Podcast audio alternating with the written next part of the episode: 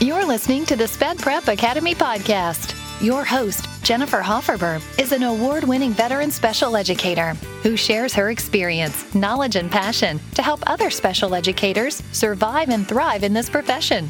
Join her and other guests as they share tips and tricks of the trade for the ever crazy, completely overwhelming, laugh so you don't cry profession of being a special education teacher. Hey there, welcome back. This is episode 24, and we are going to continue our support of our paraprofessionals with another guest. Before we get started, just a quick reminder if you haven't already done it, make sure you go take the What's Your Special Educator Superpower quiz. It takes about a minute of your time and gives you affirmation of the things you do well as a teacher and the blind spots that are holding you up from becoming the teacher you always dreamed you'd be. I love it that some of the teachers who have taken it already have said that the information was spot on for them and they gained some insight into their own strengths and weaknesses. Go to www.spedprepacademy.com slash quiz to find out your superpower today. Working with paraprofessionals can be one of the best and hardest things about being a special education teacher, and that's why I use the Sped Prep Academy platform to focus on it so much. It can be particularly hard when you are a newer teacher and working in a classroom that has experienced paraprofessionals. It can feel weird to give a para instructions, directions, and guidance if the para has more classroom experience than you, or if the para is significantly older than you. I know growing up, I was always taught to respect my elders and to see them as more knowledgeable than I am because they have so many more life experiences. And so when you come into a school system as a brand new teacher and you inherit the staff that worked for the teacher before you, it's highly likely that you're going to be at a crossroads with respecting their experience and wanting them to respect you as their supervisor. Today's guest is Becca Noble. We used to be colleagues within the same district and we've kept in touch through the Sped Prep Academy. She is a big cheerleader of mine and wants to see this community grow and help other special educators get the support they need. So let's hear from Becca. Hey there, Becca. Welcome to the Sped Prep Academy podcast. Hey, it's good to be here. Well, thank you for being willing to share your knowledge of managing paraprofessionals with my listeners. But before we get started, would you tell the listeners a little bit about who you are and what you do? Yeah, I um, am Becca Noble. I teach in Oklahoma. This is my eighth year of teaching elementary special ed. Um, so right now I teach pre K through sixth grade um, and I've taught all the way up to eighth grade, which wasn't my favorite, but it is what it is. And how many paraprofessionals do you currently supervise? Currently, I have three. So, this topic came up within the SPED Prep Academy private Facebook group. Um, you are a part of the community and you're always willing to give advice and support to others. The other day, another member asked for advice for working with paraprofessionals who had been working as a para longer than they had been alive. And mm-hmm. I know that you came from a similar situation during your first year of teaching. So, can you tell us a little bit about that experience? I did. Um, the first year that I taught, I worked for an educational cooperative that um, supplied teachers and paras to many districts. And it was a very tiny school. And the paras that were there when I got there had been there, I think, three years, five years, and one had been there for 14 years. So, not longer than I'd been alive, but they knew the district and the community really well. And then the teacher that I replaced, she had been let go due to IEPs being out of compliance. So that was kind of a sticky situation. And the paras were friends with her. Um, and th- so they had just kind of been doing what they wanted to do as far as their daily schedule or like their duties throughout the day. So then when I came in, I was 24, I was fresh out of college. I just, it wasn't received well. They just saw me as very green and anything that I wanted to, I guess, change with students, they thought, well, I've been here for much longer and they just didn't receive it very well. Right. That's a that's a difficult thing to come in brand new. And I know that I was never trained to work with paraprofessionals in college. Were you? No, I wasn't trained in college. They didn't really talk about that. I did get training after I already had the job. And so I took whatever I learned from there. But I did, I mean, everything that I did was good teaching practices and good management practices that I was either taught in college or taught by my administrators at the cooperative. Um, I don't think I knew how to carry out management practices well, but I knew like the principles of things. Um, but the paras before I got there, they weren't necessarily managed well. At least that was my understanding. So, what was that first year like?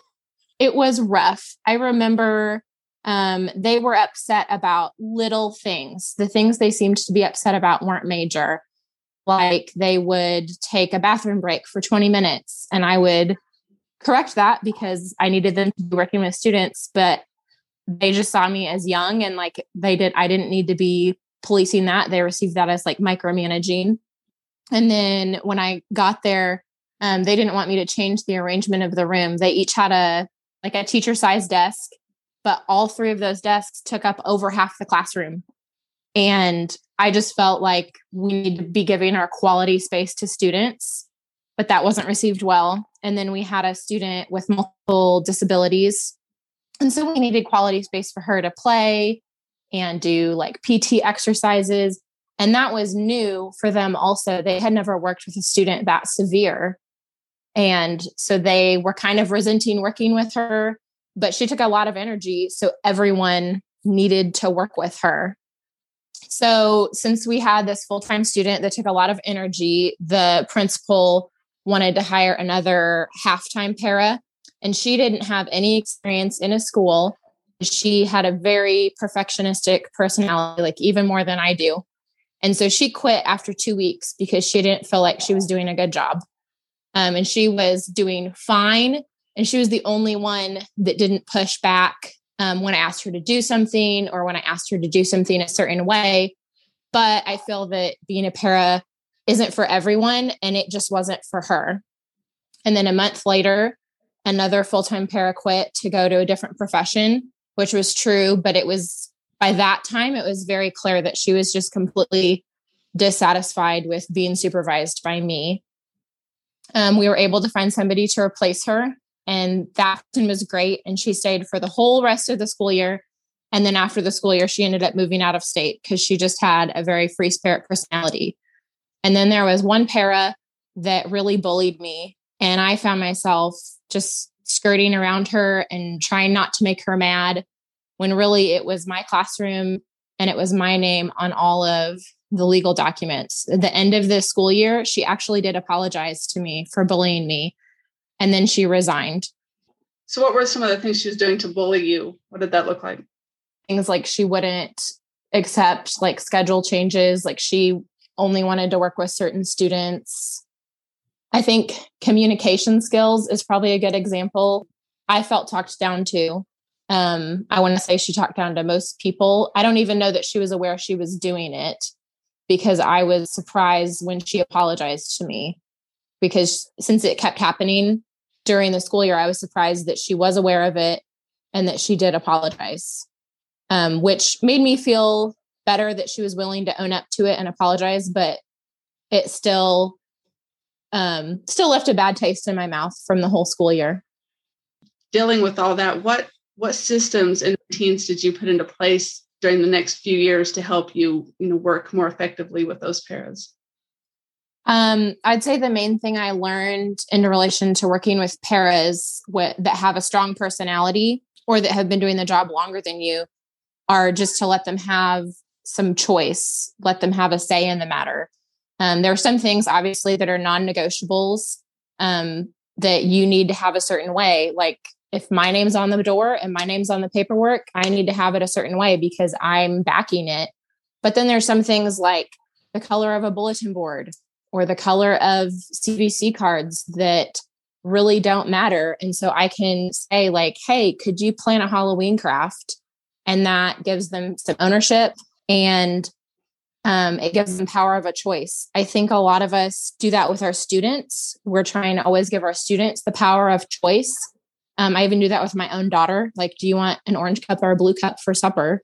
Because it really doesn't matter. But I think we forget that even as adults, we value having the power of choice. I know we give ours at the very beginning of the year, we give them a, a Google form, a questionnaire of what what they like as far as um, do they like to do inclusion more? Do they like the pull out or do they like working one-on-one with a student?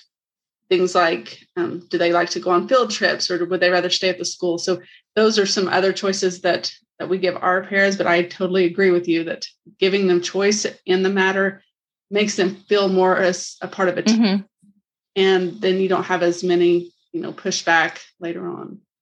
And i think that i did do some of those things my first year and they seemed to not be things that those paras cared about um, but at that point, I felt like I had to control a lot more.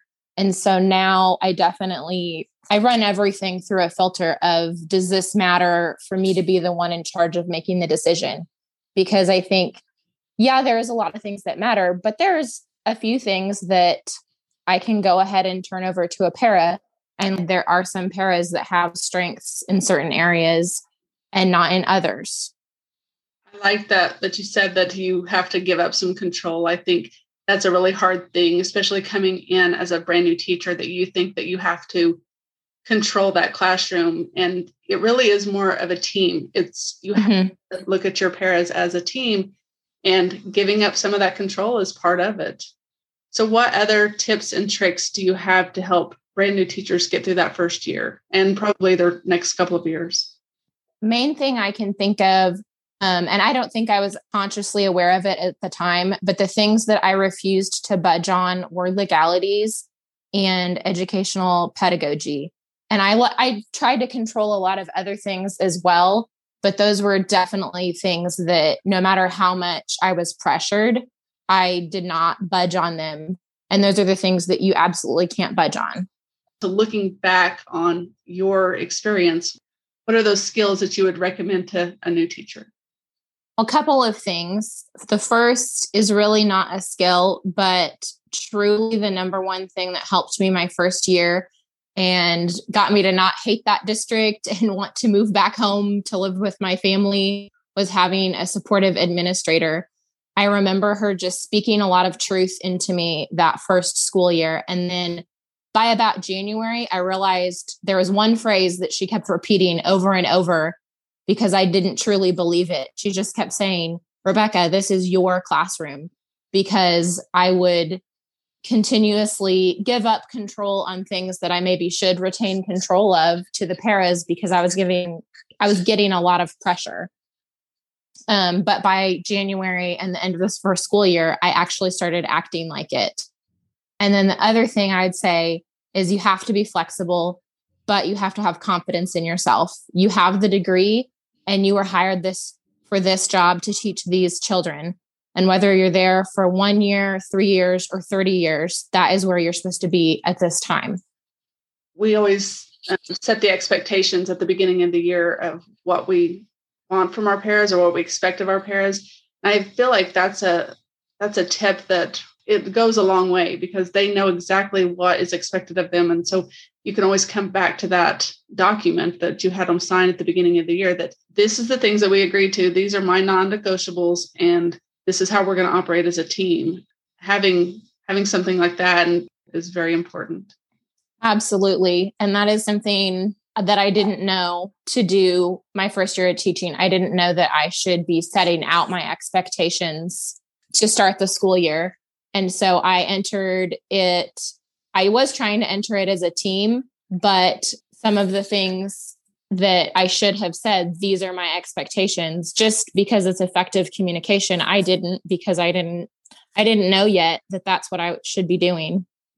I don't think any of us know. I mean, I don't think that that's part of the the training that you receive in college like we said earlier is that you know that you're going to have paraprofessionals who are working with the kids, but you don't really realize that you are the one that's going to be managing those paraprofessionals. And mm-hmm. we weren't taught how to be a boss. And so I think that is that is a big piece that's missing for um, brand new teachers going into the classroom is you you have to learn um, the tips and the tricks and the little things to set you up for success because you're going into a you're going into an environment where these these paras most likely have already been there and they've established, you know, like you said, it their way and the way of the teacher before them. And so winning them over is very important. It definitely is. I think teaching special ed requires a lot of management skills and you're just not taught those in college and there are a few other teaching positions besides special ed that require management, but for the most part, you're not taught management skills unless you're going to be an administrator. Well, Becca, thank you so much for joining us today and for giving your insight into this topic. I really appreciate you jumping into that SPED Prep Academy Facebook group and for helping out other teachers. I know I can't manage it all myself, and I really appreciate when others step up to to give their insight because you know there are, there are a lot of great teachers out there, and we need to support one another. Absolutely, it's a great community to be involved in, and I've already felt supported by some of the other teachers in there. Thank you for your time. Have a great day. So much good information. After we finished recording, Becca and I continued to talk off air, and we both agreed that even when you have a tough first year, or any year for that matter, because my tough years came a little later, it's all about survival and living and learning. Becca said that the struggles she had all came out in the wash, and she came to love that district and even described it as her dream job. So the lesson here is you have to go through it to get through it. But hopefully, we've given you some tips out of those hard years to be a better teacher and boss. At the end of the day, your classroom environment is your responsibility, and it's your job to make sure that you are doing everything in your power to work in a positive way with the adults in your classroom. Remember, if you haven't already, I would love for you to join us in the SPED Prep Academy Facebook group. It's a safe place to talk all things special education with no judgment, and it provides you with tips and tricks to make your life as a special educator easier. Thank you for sticking with me until the end. I can tell you are just as dedicated to the field of special education as I am, and I want you to grow into an amazing educator. And I'm here for it. I'm here for you, and I'm so thrilled to be able to share all of my wisdom of being a veteran SPED teacher on the SPED Prep Academy podcast. If you're enjoying this podcast and want to share it with your friends, go ahead and screenshot an image of your favorite episode and tag me on Instagram. You can also subscribe to the show and leave a review. They give an instant boost to my ego and help others find the podcast as well. If you liked what you heard today and realized you found your SPED soulmate, please subscribe and then head over to spedprepacademy.com slash podcast to check out the show notes and sign up to be notified each time a new episode airs. Go out and have an amazing day, and I'll catch you on the next episode.